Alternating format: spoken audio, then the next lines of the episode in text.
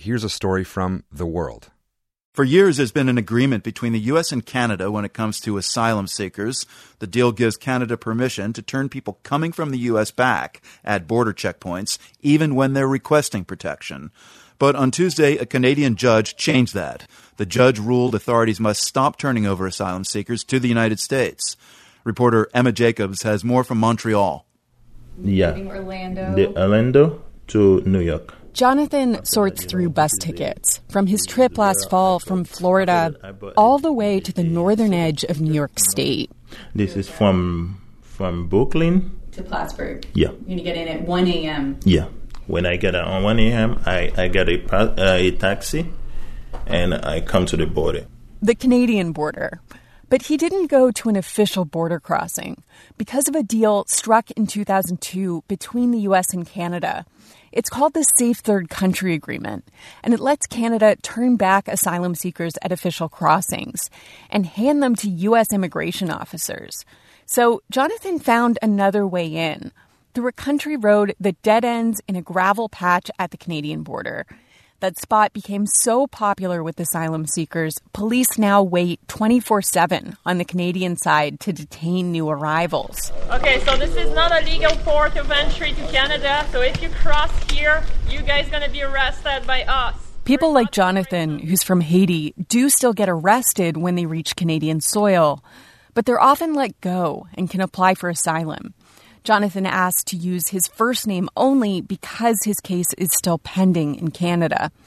But things might change soon, so that asylum seekers wanting to enter Canada might not have to go by these back roads. A Canadian judge has ruled the Safe Third Country Agreement violates asylum seekers' rights because of what happens after people are turned back at official crossings. Alex Neve of Amnesty International Canada explains. Anyone who is turned back at the Canada border is handed over to U.S. officials.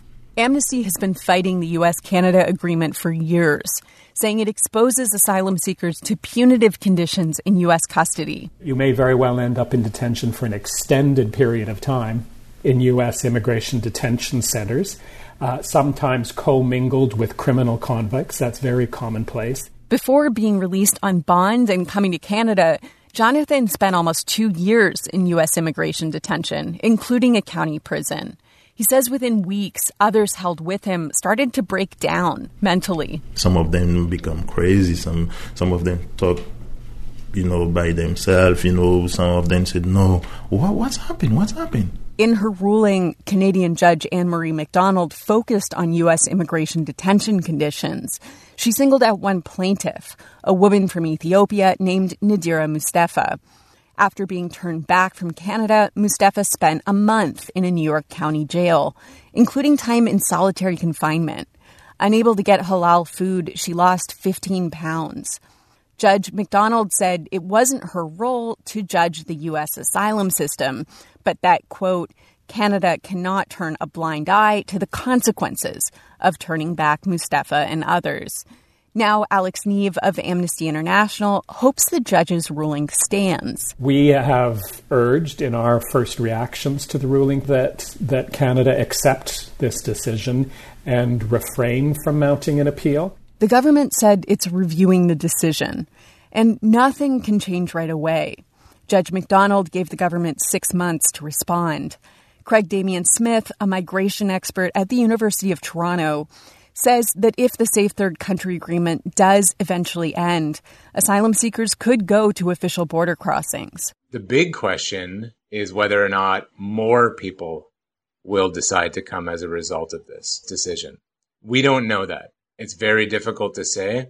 And I think that much of this will depend on what happens in the November election. Whether President Trump is reelected and continues his crackdown on immigrants in the U.S.